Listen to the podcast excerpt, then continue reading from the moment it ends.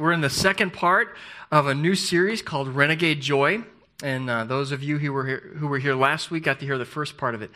But um, this is just, this is really a great message. And it is a, a core message of everything that, that we teach here. And you heard a little, you heard Joel talk about it in his prayer.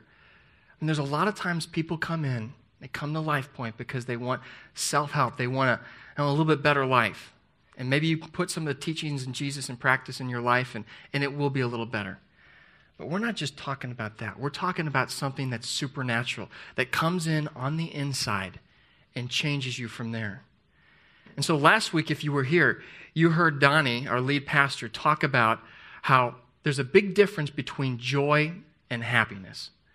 That happiness is something that happens on the outside, that's momentary it's circumstantial. If you have bad circumstances, you can't be happy. But if you have good circumstances, then you can be happy, as long as the circumstances are, are such. But joy is something that's on the inside. Joy is something that, that is almost like a tank.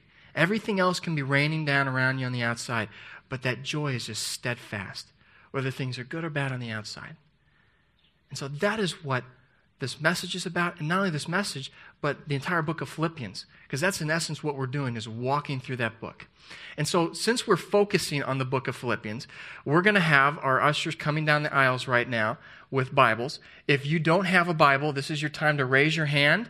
They will put one in your hand. It is a free gift from us to you. We encourage you to use it. For those of you who did bring your Bibles today, you'll want to turn to Philippians. We're going to be spending our entire time there today. In fact, uh, if you're open into Philippians, open to chapter 2 and just leave that open. Now, we're going to have some other passages that we bring into it, but they're going to pop up on the screen. I wouldn't even turn to them. Just keep it open to Philippians 2. If you have a pen, you can use it to circle words or to write other passages out to the side. But uh, the passage we're dealing with today is a very, very important passage in all of Scripture.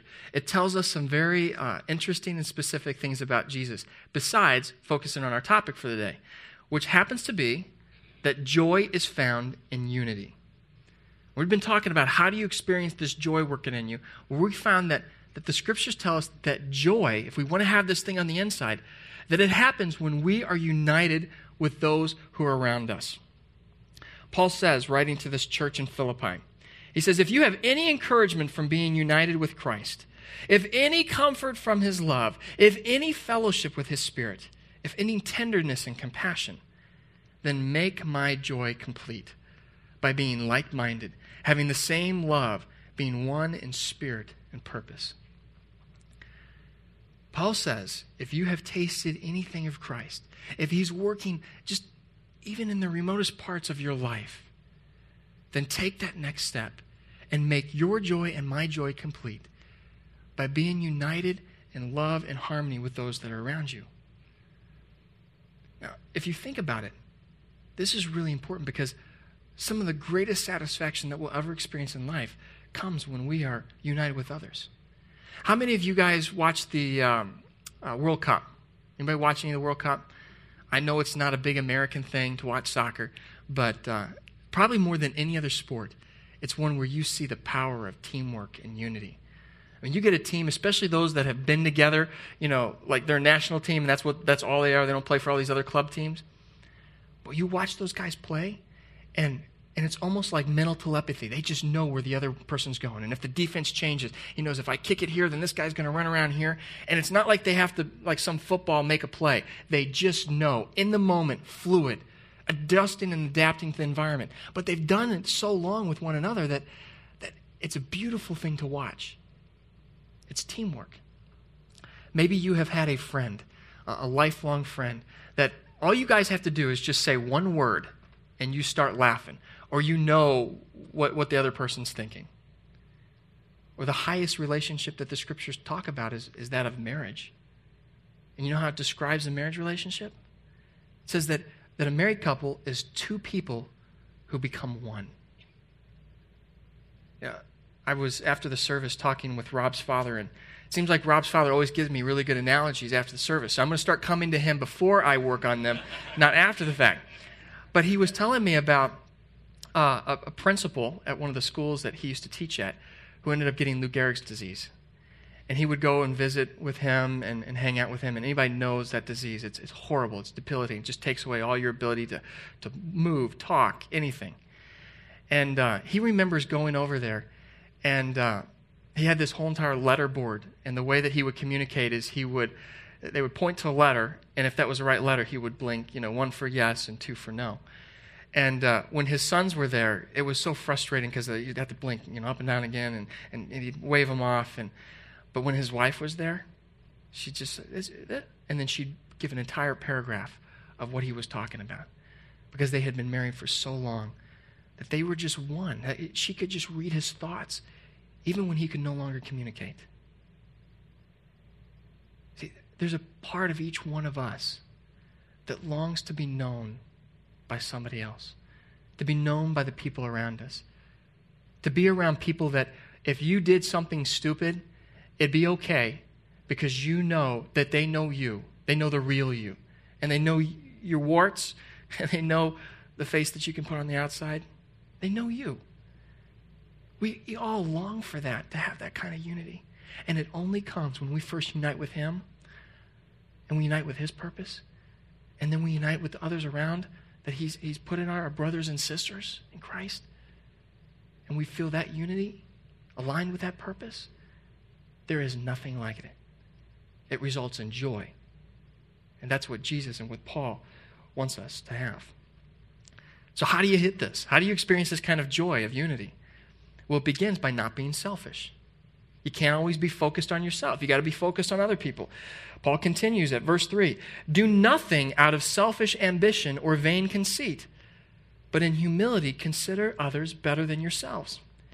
Each of you should look not only to your own interests, but also to the interests of others.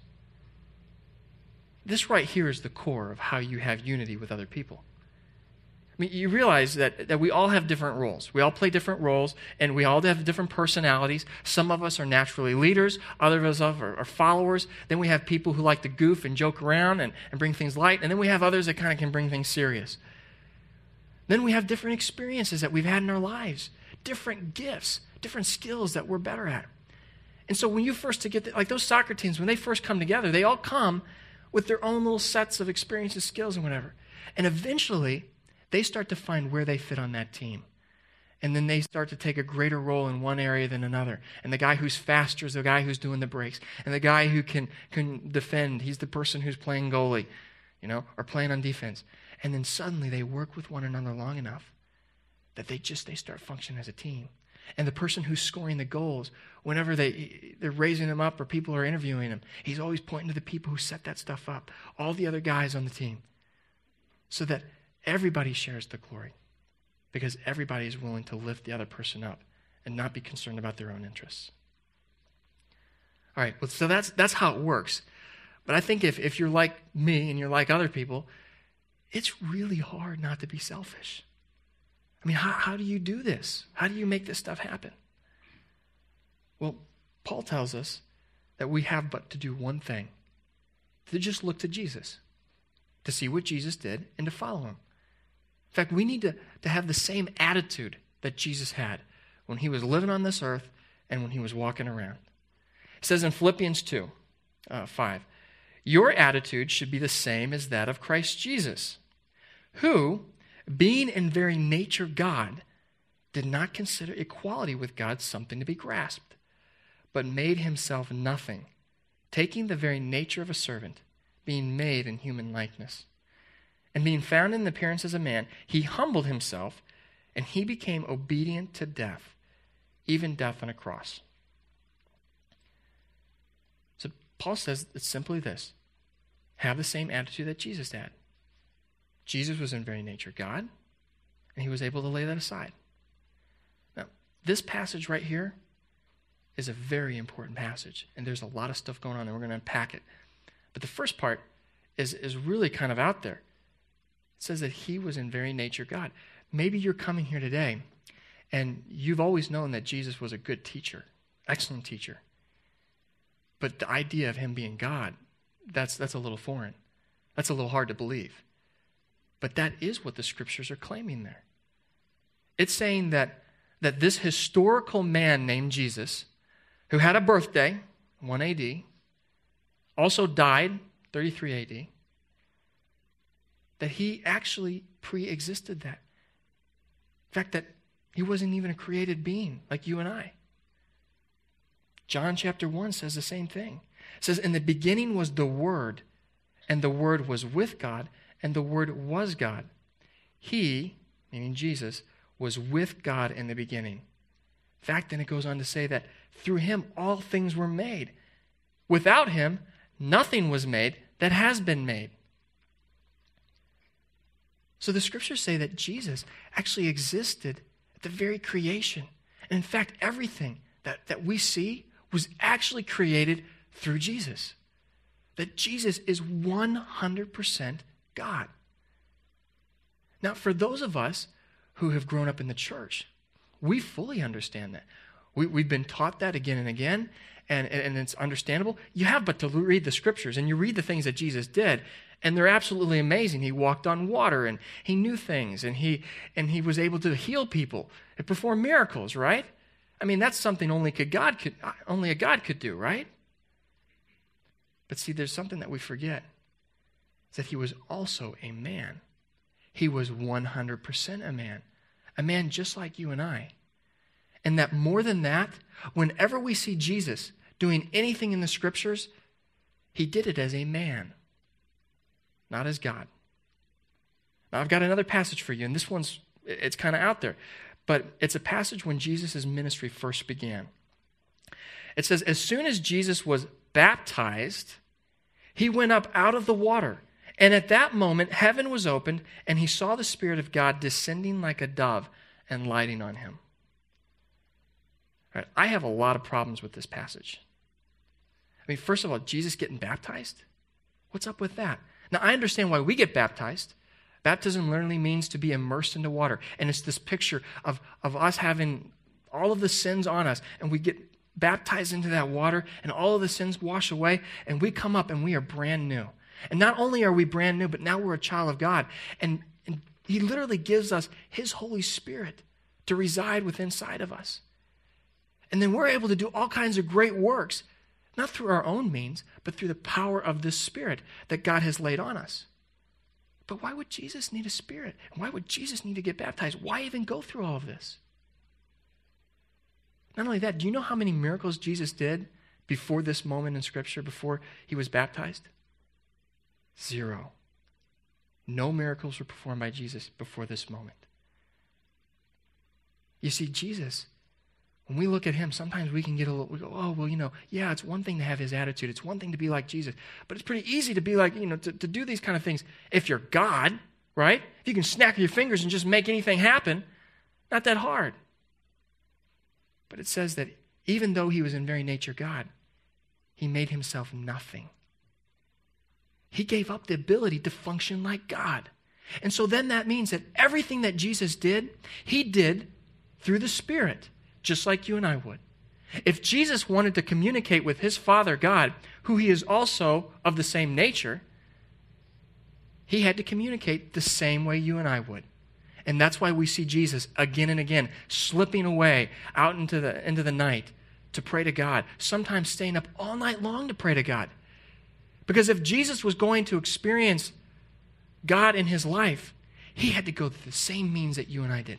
And that means that all the miracles that he performed, all those things, are things that you and I could do if God called upon us to do them through that same Spirit, that Holy Spirit. Now, I know for some of you this almost sounds like blasphemy, but Jesus said this very same thing. I mean, in John, Jesus is talking to this crowd, and he says, I tell you the truth. The Son can do nothing by himself. He can do only what he sees the Father doing. Because whatever the Father does, the Son also does. And then a little further down at verse 30, he says, By myself, I can do nothing. I judge only as I hear, and my judgment is just, for I seek not to please myself, but him who sent me. Do you see why this is so important?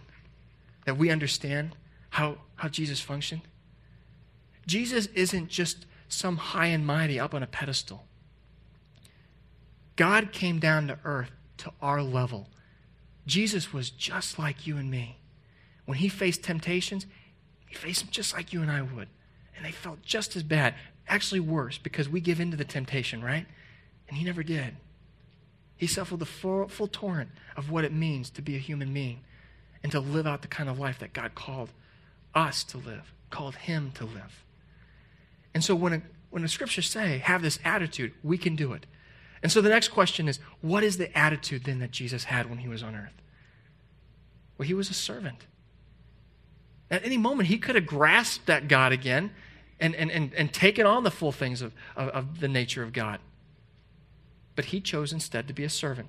Paul says at verse 5 Your attitude should be the same as that of Christ Jesus, who, being in very nature God, did not consider equality with God something to be grasped, but made himself nothing, taking on the very nature of a servant and being made in human likeness.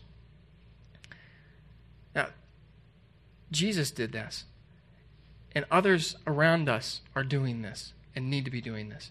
And I'll tell you, one, I think the, the greatest example is somebody who's in our own midst. And what I am about to tell you right now cannot leave this room, okay? I'm telling you, I don't want it, is, it does not leave. Do not mention this. But Donnie Williams, our lead pastor, is an example of this kind of servanthood.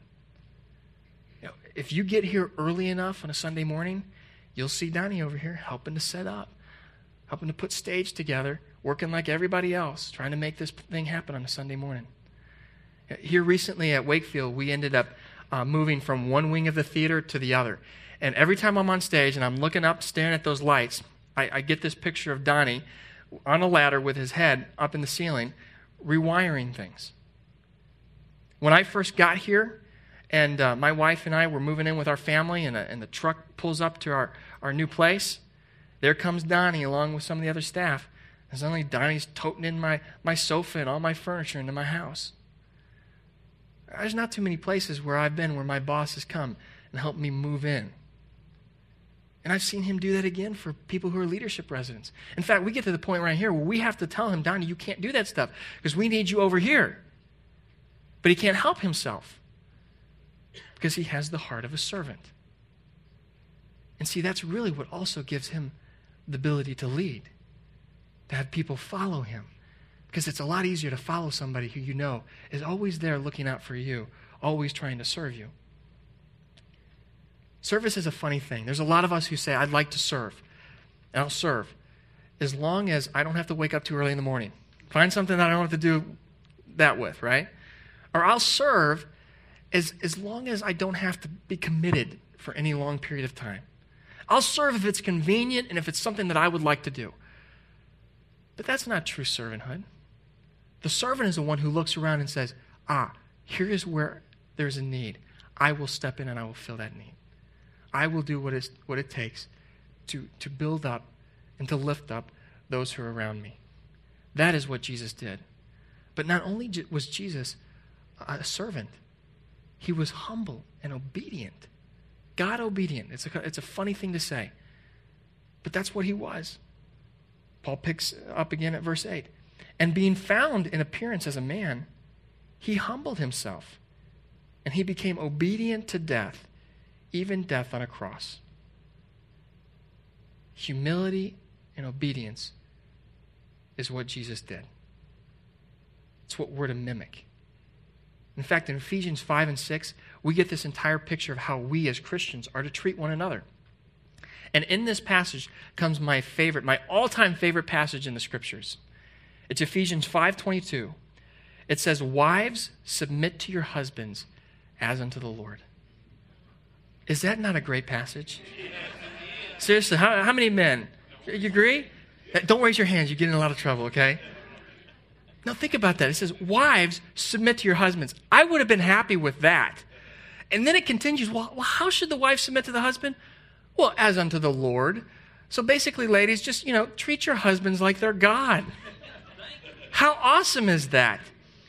Now, unfortunately, this passage, though, is quickly followed by the worst passage in all of the scriptures. In Ephesians 5:25 it says, "Husbands, love your wives, just as Christ loved the church and gave himself up for her." Now, I would have been a lot happier if it just said, "Husbands, love your wives." Because that would be kind of general, you know. I could kind of, yeah, you know, love your wife. Yeah, I love her, you know. But then he had to go and say, just like Christ loved the church. I mean, do you realize how bad that is? How often was, was Christ putting his own needs above those that, that his disciples?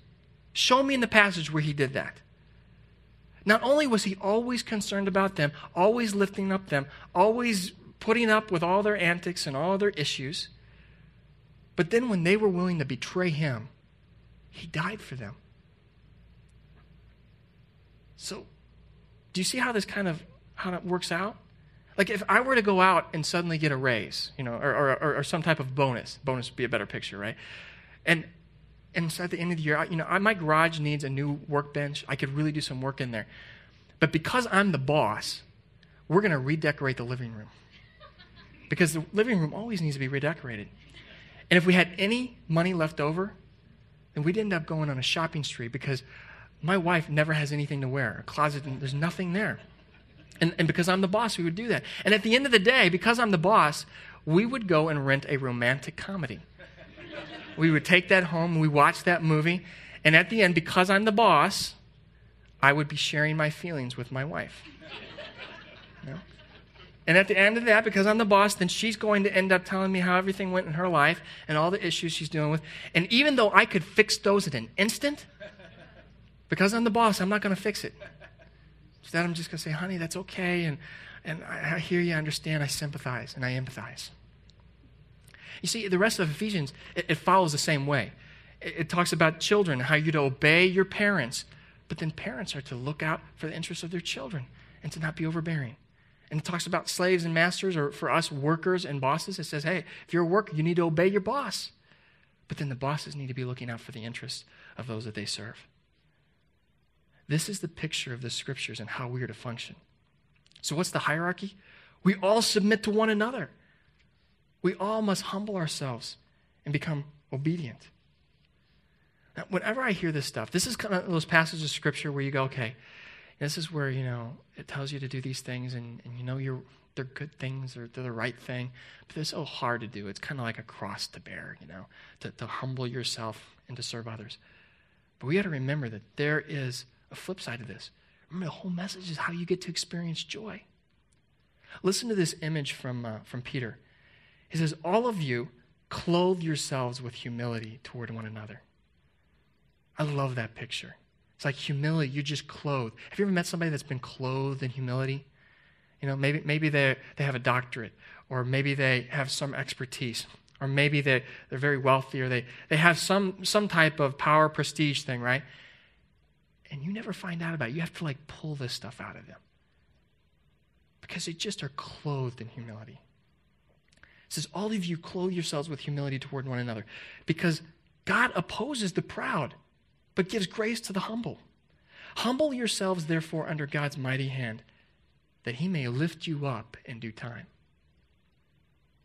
How are you ever going to get ahead if you're humbling yourself and just being obedient? How are you ever going to get ahead if you're not fighting for that next promotion? What if you actually helped somebody else to get that promotion? Because he was, other person was equally qualified. That's no way to get ahead in life. But it says here that God opposes the proud. And so those that are always seeking their own, anyways, God's going to end up opposing them. But yet he's always looking for those to lift up, those who have humbled themselves. Paul continues in, in Philippians at verse 9. He says, Because Jesus did all these things, because he was humble and obedient and a servant, therefore God exalted him to the highest place and gave him the name that is above every name, that at the name of Jesus every knee should bow in heaven and on earth and under the earth, and every tongue confess that Jesus Christ is Lord to the glory of God the Father. That's the picture. Jesus, who lived a life as a man, humbled himself and served like no other human being has ever served. And because of that, God lifted him up and gave him the name that is above every other name. God is constantly out. His eye is always roving over this world of ours, looking for people who are humbling themselves, looking to those who, who are just laying their future at His feet and trusting in Him. And to those, He will lift them up that they might be able to do even greater good. I mean, that, that's God's MO. That's the way he operates. Read your Bibles. Look, look at the story of Joseph, the youngest of his 12 brothers. Then they sold him into slavery into Egypt. And you don't ever give out. You don't get out when you're a slave in Egypt. When you're a slave, you're a slave. And yet God worked through those means and lifted him up to the point that he was the number two ruler and, and only Pharaoh ahead of him in the most powerful country in the entire world at that time. Or how about the story of Daniel? You've heard of Daniel in the lion's den. Well, Daniel was, Daniel was just this young boy. And the Babylonians came in and they captured all of the nation of Israel and dispersed many of them, took others to, to be trained up and be servants. And Daniel, in that environment, that hostile environment, was lifted up to the point that he was uh, one of the, the most valued leaders, not only for the Babylonians, but also for the Persians when they came to power. Or how about the, the story of David?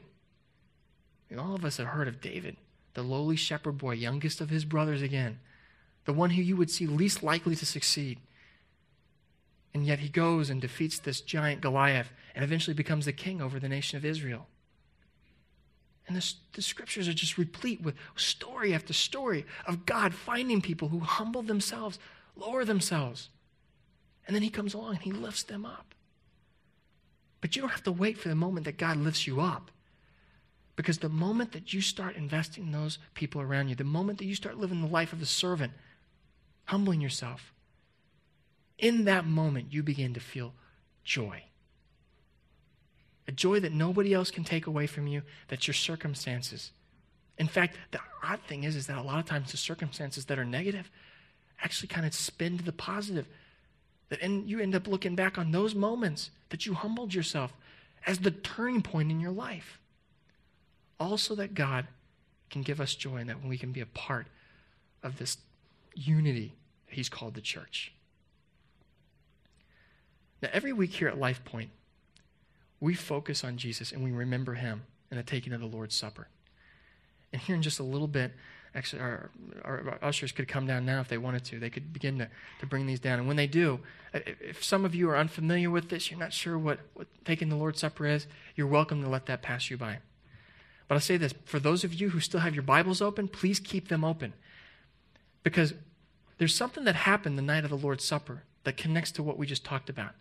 Do you see in your Bible how, how the passage that we just read in Philippians is in, um, is in stanzas, like poetry? See, scholars believe that, that this was actually an early hymn of the church. We just got done getting to, to sing worship songs. Well, this was probably a worship song put to music. And not only that, but this worship song, most scholars believe, is literally inspired in taking from the night of the Lord's Supper. Before Jesus got his disciples down and before they had the supper, they came in and they were going to do the regular thing that always happened when you had been traveling all day long. The lowest person, maybe a slave woman, would come along and wash the feet of the men in the room, and then they would sit down and, and have the supper. But in this night, Jesus took off his garment, and standing there in his underwear, he picked up a towel and a basin of water, and he began to wash the feet of his disciples on this night, the night when he was going to be betrayed, Jesus took on the form of a slave woman. And as he was washing the feet of his disciples, he came to Peter, and Peter said, Lord, there's no way you're washing my feet because you are Lord. You are not a slave woman. And I love you and you, I honor you too much. But Jesus insisted that he wash Peter's feet. And then we read here at the very end what Jesus did after he had finished. It says, When he had finished washing their feet, he put on his clothes and he returned to his place.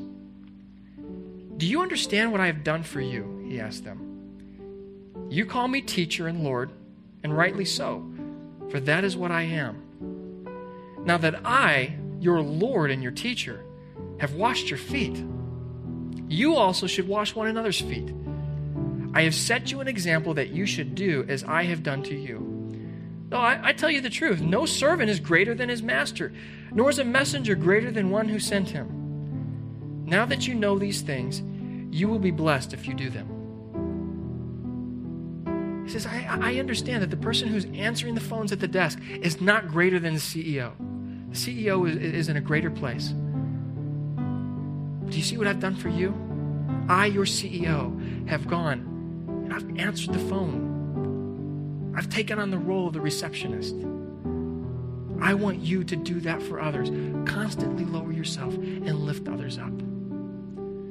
Today, as we take the Lord's Supper, I want you to do something. You can take it on your to- own time after you've prayed and after you've meditated as the song's being played. When the right time is, you take it.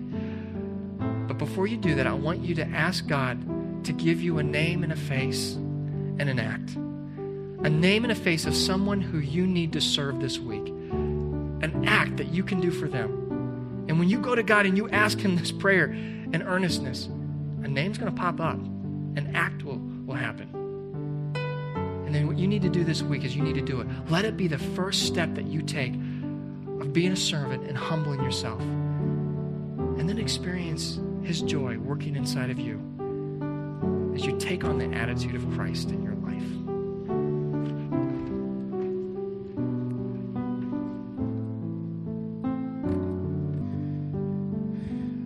Father, we come to you this morning.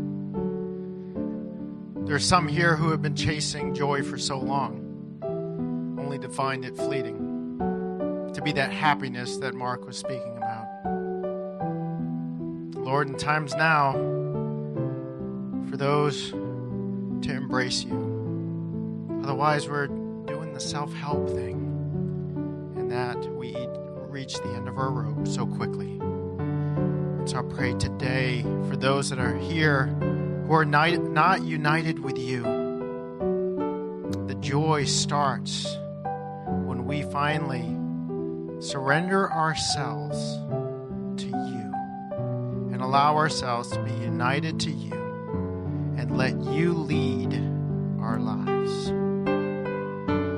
And there are others who are here who simply need to stop themselves, about ourselves. Because our joy will not be complete until we start to love on and to serve those that are around us. To lead doesn't mean that we step up, it means we step down and we help those around us. And your son Jesus exemplifies that. He came down from above to be and sacrifice himself for us. And so this morning, Father, I pray that we take this message and we truly go after joy by starting and strengthening our relationship with you and then taking steps of faith to those people that we were challenged by this morning to reach out and perform whatever it is you're calling us to do. And we do that in confidence and thank you that we can follow your lead. In your son's name I pray. Amen.